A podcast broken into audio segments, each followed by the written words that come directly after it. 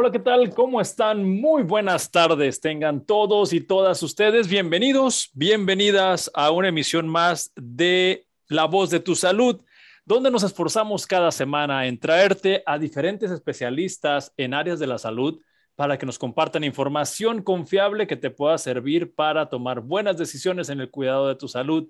Mi nombre es Ismael Piedra y el día de hoy tenemos un programa especial donde vamos a tocar el tema de la temporada vacacional y la pandemia. ¿Qué es lo que debemos saber? ¿Qué decisiones debemos tomar para gestionar nuestros riesgos y evitar caer enfermos o extender un contagio?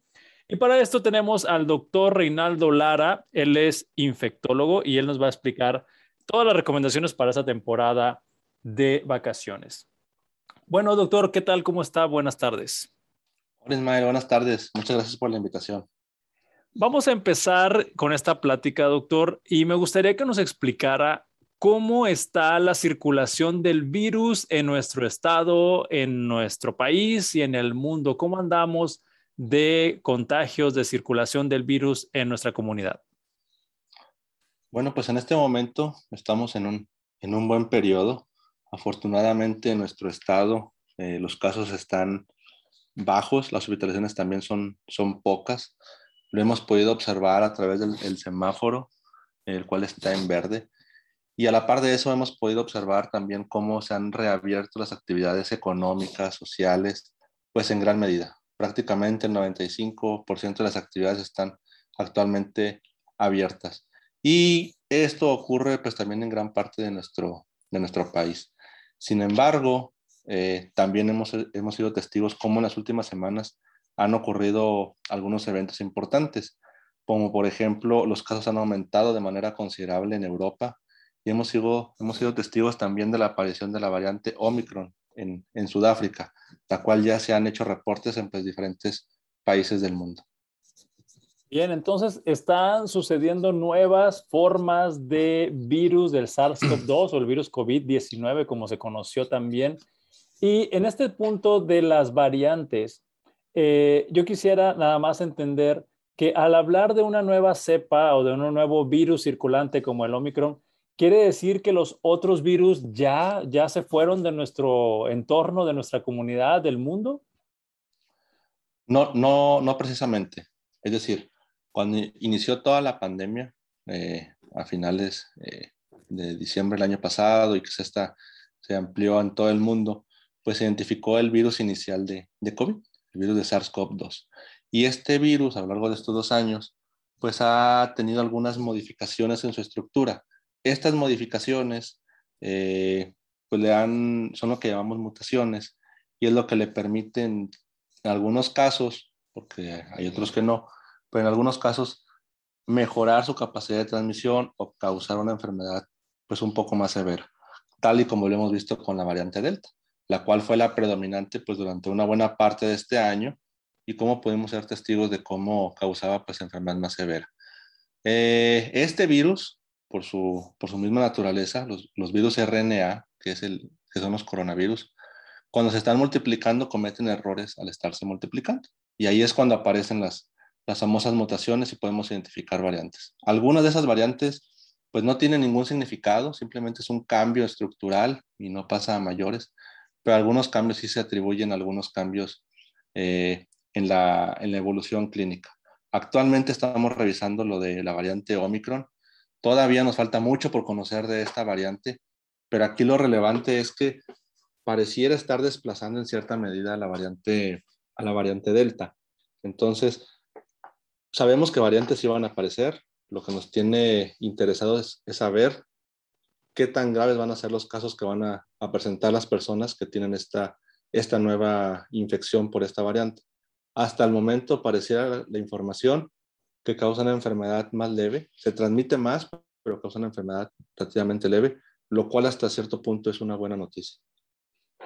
Bien, y en este contexto de las variantes, ahorita que hablamos de la variante Delta, la variante Omicron, eh, yo quiero nada más confirmar con usted, es que la infección por el SARS-CoV-2 o el COVID-19, independientemente de la variante, sigue siendo una infección respiratoria o cambia la, manifestación de la enfermedad?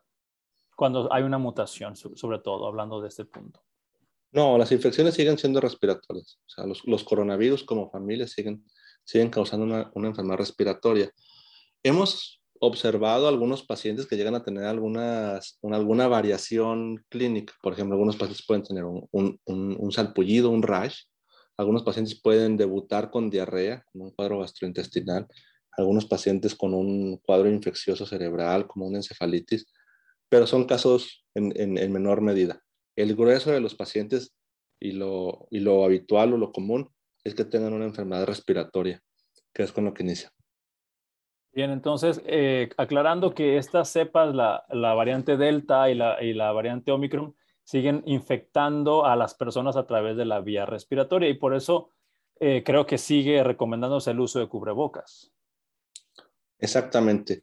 Eh, si bien es cierto que estamos en un buen momento, que pues tenemos prácticamente reaperturadas todas las actividades, pues en gran medida se ha logrado por todo lo que hemos hecho para llegar a este punto, como es el uso de vacunas, el uso de cubrebocas, eh, la sana distancia, el mantener pues, cierta responsabilidad en, acudir a visitar a, nuestros amigos, a nuestros familiares, y todas esas medidas pues hay que seguirlas continuando. Esas medidas probablemente llegaron para quedarse. Eh, esperemos que con la vacunación pueda irse abriendo poco a poco pues estos lazos sociales, pero estas medidas tenemos que continuarlas sobre todo en esta época invernal. Y respecto a lo que se ha escuchado o inclusive se ha visto, que algunos pacientes con la enfermedad del COVID-19 empiezan a manifestar síntomas a nivel del corazón, a nivel del cerebro, a nivel de otros órganos. Eh, ¿Esto es también por las mutaciones o es independientemente de las mutaciones? Pareciera ser algo independiente. Eh, no, no está asociado con las mutaciones. Por eso se siguen evaluando, se siguen revisando todos estos datos para ver si en algún momento cambia la presentación eh, clínica, pero hasta el momento no pareciera que una una variante como tal esté más asociada a embolismos, a infartos, a cuadros de encefalitis. Eh, hay que seguir evaluando toda, toda, esa, toda esa información. Bien, y dirigiéndonos al tema de la temporada de vacaciones. Eh, en un momento de, de, la pandemia, pues yo me imagino, inclusive voy a hacer referencia al diciembre del año pasado, pues las reuniones familiares fueron muy limitadas, los centros comerciales estaban cerrados, este, los cines y lugares de fiestas, no hubo casi posadas, digamos. Y ahora, eh, como que las personas están agarrando confianza y empiezan a fluir más en estas reuniones sociales y eventos masivos, inclusive en la ciudad. ¿Cuál será la recomendación actualmente para enfrentarnos a esta apertura? El primer punto que hay que tener en consideración es que todavía eh, en nuestro país la variante predominante es la variante Delta, que es la variante que se asocia pues a, a mayor riesgo de transmisión y casos severos. Entonces es un, es un punto importante. La otra consideración es que pues todos estamos deseosos de estar con nuestros seres queridos, ¿sí? como lo mencionas Ismael, pues el año pasado fue muy limitado y pues todos tuvimos desafortunadamente tal vez algún conocido que, que la pasó muy mal o que, o que falleció incluso. Entonces, es cierto que todos nos queremos eh, reunir y estar con nuestros seres queridos. Sin embargo, también es nuestra responsabilidad eh, como, como ciudadano, como, como persona, pues cuidarnos a nosotros y cuidar a nuestros, a nuestros familiares.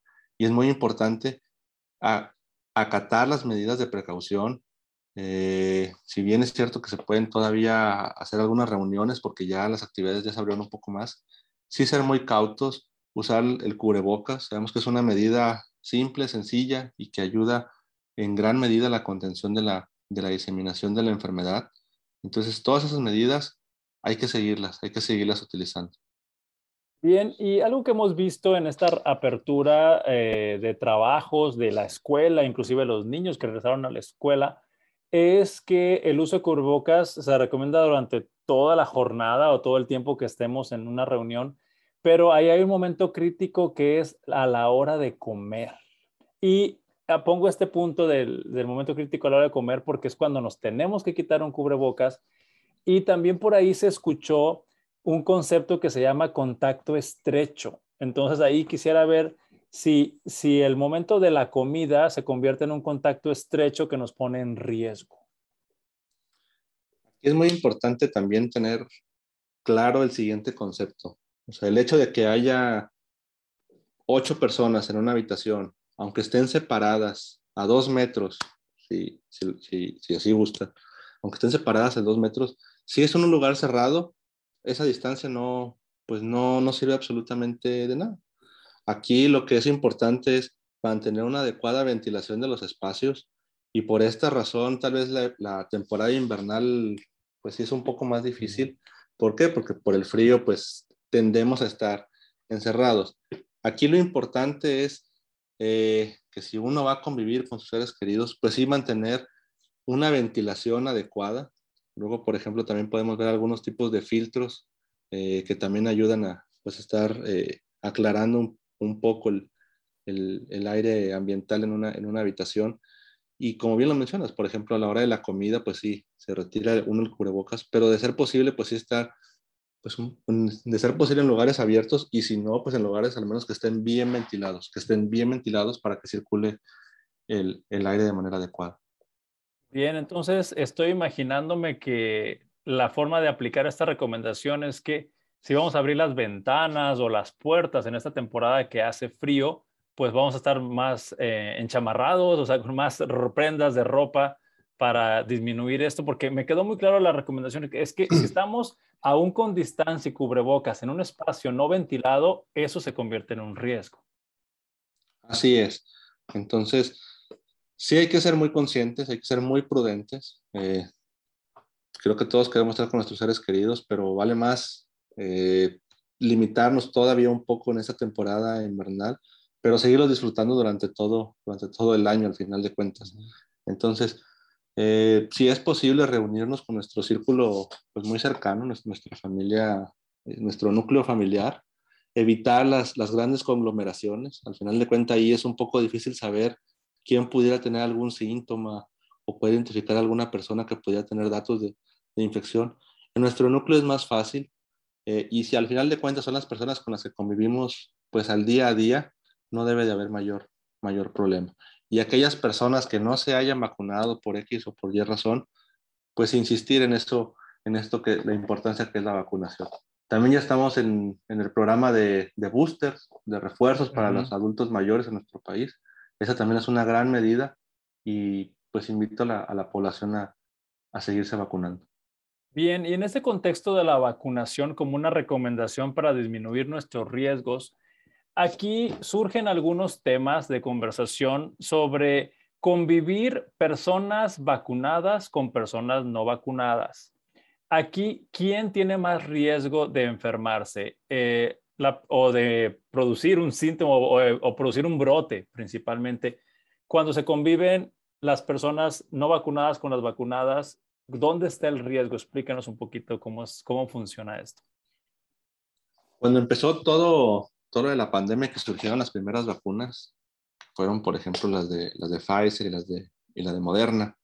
Estas vacunas mostraron una gran efectividad para evitar la infección, una efectividad del 95% prácticamente. Ahora con las variantes, esa, esa probabilidad de infección ha aumentado tal vez ya no son tan efectivas en prevenir la infección. Pero lo que sí han demostrado todavía mucha eficacia y seguridad es en evitar que una persona, al final de cuentas, presente una enfermedad grave e incluso la previene de morir. Entonces, en una reunión que haya gente vacunada, las personas que obviamente tienen más riesgo de, de enfermarse son aquellas que no vacunan, las no vacunadas, porque al final de cuentas ellos no tienen una, un primer mecanismo de defensa que son los anticuerpos que se producen por las vacunas. Pero aún así, aunque una persona vacunada se llegara a enfermar, puede sentirse tranquila en el aspecto de que muy difícilmente esa persona va a tocar un hospital. Y es ahí la importancia de continuar con las campañas de vacunación. Bien, entonces eh, aquí sería evitar las reuniones con personas no vacunadas porque los no vacunados tendrían riesgos después de esa reunión o después de ese evento de adquirir una enfermedad, porque lo que usted nos dijo, la persona que está vacunada con estas variantes Delta y la Omicron, a lo mejor puede tener síntomas leves y sí puede contagiar a los demás.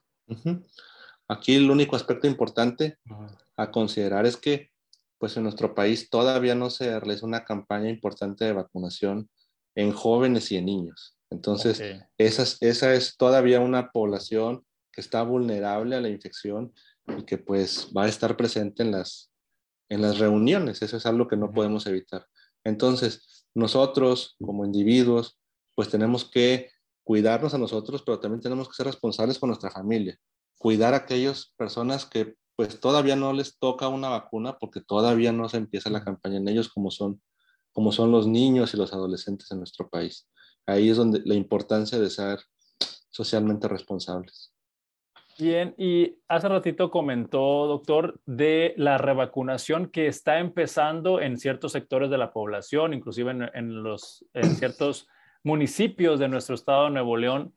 Y surge, surge una incertidumbre en la sociedad que eh, es decidir o pues tomar la decisión, más bien dicho, si me pongo la vacuna que me ofrecen o me espero a la vacuna que yo quiero. Ahí ese, ese es el punto que me gustaría discutir en este momento es, yo puedo decidir esperarme hasta que ofrezcan la vacuna que yo quiero, por ejemplo, decir este, Pfizer o Moderna y me están ofreciendo AstraZeneca. Aquí, ¿cuál será la mejor recomendación en este momento de la pandemia en nuestro país? Poco a poco han surgido más datos acerca de de la combinación de vacunas también, por ejemplo. Eh, mucho nos quedaba dudas si se podía combinar una vacuna y otra vacuna, qué efectos secundarios podría tener, cuál va a ser la eficacia de esa, de esa vacunación. Y cada vez tenemos más datos que la combinación de vacunas, eh, pues realmente sí es, sí es útil y beneficia a las personas. Eh, ¿Cuál es la mejor vacuna? La que tengas disponible esa es la, mejor vacuna. Así como empezamos la vacunación, que había ciertas dudas con una, con otra, hoy Sputnik, Johnson y Johnson, Pfizer, pues al final de cuentas es mejor tener esa protección porque si te esperas a la vacuna que tú quieres, pues quién sabe si te enfermes y la alcances a tener. Entonces, en este momento la recomendación es la mejor vacuna es la que tengas disponible. Esa es la, la mejor evidencia. Ya próximamente debe haber algunos lineamientos. Por ejemplo, ya se ha demostrado que aquellas personas que reciben eh, Pfizer se pueden vacunar con otra de Pfizer, con una de Moderna, con Johnson Johnson, con AstraZeneca. Próximamente creo que tenemos más información de esto, pero por lo pronto, vacunarlos con, lo, con la que tengamos disponible. Creo que esa es la mejor, la mejor idea. Bien, entonces, como lo dijo hace ratito, no hay que esperarse a ver si me toca, porque ahorita eh, estamos como de alguna manera amarrados de manos porque no podemos decidir, es lo que nos toque por municipio, por rango de edad, por eh, época del año. Entonces, eh, si es buena idea, entonces por, por la recomendación que nos está dando, es vacunarnos con lo que esté disponible porque es mejor tener eso a no tener nada. Y, y, en esta parte de la revacunación, hipotetizando un poquito, o sea, viendo al futuro, eh, se está visualizando que eh, va a ser necesario estar revacunándonos contra el COVID por estas mutaciones periódicamente. Esa es una posibilidad. Eh, así como con la vacuna de influenza que tenemos que vacunarnos cada año, pues existe esa, esa posibilidad. todavía no sabemos hasta qué punto, porque elaborar una vacuna con una variante nueva sería muy complicado y, tal vez para cuando ya se fabrique ya va a estar entrando la siguiente variante. Entonces, eso es algo muy, muy complicado. Pero lo que sí tenemos certeza es que las vacunas actuales que tenemos funcionan. Entonces, hay que continuar mejor con y preocuparnos por tener nuestro esquema de vacunación completo. Bien. Eh, respecto a los efectos adversos de las vacunas, doctor, ¿hay algo que debamos de saber como sociedad? Mm, pues la verdad es que las vacunas han mostrado mucha seguridad. recordar que no solamente la vacuna de COVID, sino las vacunas en general son, son, uno de los aportes más importantes eh, pues de la ciencia para prolongar la vida de la, de la humanidad. Ah, así de sencillo. Y en este caso de las vacunas de COVID, eh, pues han surgido ciertos temas. Sin embargo, al ponerlos en la balanza, es mucho más el beneficio de las vacunas. Por ejemplo, se hablaba del riesgo de trombosis con, el riesgo, con la vacuna de AstraZeneca. Ok, existe cierto riesgo. Sin embargo, el tabaquismo, los medicamentos hormonales, los anticonceptivos orales, que son medicamentos pues, del diario, o la misma infección por el COVID, tienen un riesgo más alto de trombosis que la misma vacuna. Se tiene cierto temor por el riesgo de, inflamación cardíaca, de miocarditis, por las vacunas de, de Pfizer y Moderna. Bueno, el riesgo de miocarditis es más alto si te da COVID que por la misma vacuna en sí. Entonces, aunque sí pudieran tener esos, esos posibles riesgos que todavía se siguen vigilando, el beneficio por mucho, por mucho lo supera. Bien, y respecto al tema de quienes no son aptos para recibir la vacuna, porque oh, quiero exponer este contexto, que en algún momento se cuestionó si las embarazadas debían ser vacunados, este, vacunadas, perdón, eh, y posteriormente los niños, y ahorita sabemos que ya está autorizada la vacuna a partir de los cinco años. ¿Hubiera alguna, alguna exclusión a alguien que no deba ponerse una vacuna contra COVID porque sería mayor el riesgo? Por el momento, por el momento no. Eh, muchas, muchas de las restricciones que había en un principio de la vacunación era porque faltaba tiempo para conocer los datos. Ahora que, por ejemplo, ya eh, la vacunación se amplió y que al final de cuentas personas se vacunaron y, y mujeres que eh, al final de cuentas se embarazaron en este periodo de tiempo, pues se demostró la, la seguridad. Eh, la, la, dosis, por ejemplo, en niños, pues ya se estableció que es menor que la, que la vacuna de adulto, pero sigue siendo una estrategia segura. Me parece que solamente es cuestión de tiempo para poder aprobar la vacunación en menores de 5 años. Parece que solamente es, es, es cuestión de tiempo. Sin embargo, recordar que las vacunas actuales no están, hechos, no están hechas del virus como tal, es decir, no contienen al virus, contienen un pedacito este, para estimular el sistema inmunológico. Entonces las vacunas no causan la infección por el, por el virus de, de COVID y por esa razón pues son, son muy seguras su aplicación. Bien, y me imagino que esta pregunta que voy a incluir en esta, en esta entrevista se la han hecho muchas veces que pues han surgido algunas teorías de medicamentos que intentaron probar su eficacia para esta infección y voy a mencionar algunos, eh, la ivermectina, la colchicina y otros más que han desfilado en, en estas pruebas o estudios. ¿Hay ahorita algún medicamento que sí haya demostrado eficacia? Como bien lo mencionas, veíamos pacientes con 10 medicamentos, recetas de 10 medicamentos, y lejos de, de, ayudarles, afectaban su bolsillo o podían afectar su salud. O sea, no era nada raro ver pacientes con quemaduras en esófago por, por el dióxido de cloro o toxicidad en el hígado por la ivermectina. Actualmente hay dos eh, medicamentos que están en, en, evaluación. Uno es de la casa eh, farmacéutica de Pfizer y uno es la, de la casa farmacéutica de, de MCD. Eh, los dos medicamentos están en evaluación. Eh, se está esperando su autorización de uso de emergencia eh, para ver si ya pueden introducirse al mercado, así como las vacunas. Ya tienen estudios, eso es importante, tienen estudios donde se han mostrado cierta eficacia. Esperemos que en las próximas semanas estén disponibles porque eso sería un parteaguas. O sea, actualmente tenemos identificados medicamentos que ayudan, pero en los que ya están graves. Pero en los pacientes que todavía no tocan el hospital, pues no tenemos ninguno. No teníamos nada. Y, serían, serían fantástico contar con ellos. Sí, porque eh, digamos que la historia reciente de, del, de los desarrollos de medicamentos, por ejemplo, para, volviendo al tema de la influenza, pues llegó a México ya disponible los el Talmivir este, en pastillas y en, y en suspensiones para niños y eh, este medicamento, estos dos medicamentos que nos acaba de comentar, se espera que lleguen también como una forma de pastilla, una forma de inyección, no sé, algo que nos pueda platicar como un adelanto. los dos medicamentos, uno es eh, molnupiravir eh, de MSD y el otro es vasloprevir de, de Pfizer. Los dos medicamentos es con tabletas cada 12 horas por 5 a 7 días. O sea, realmente es, es algo muy práctico.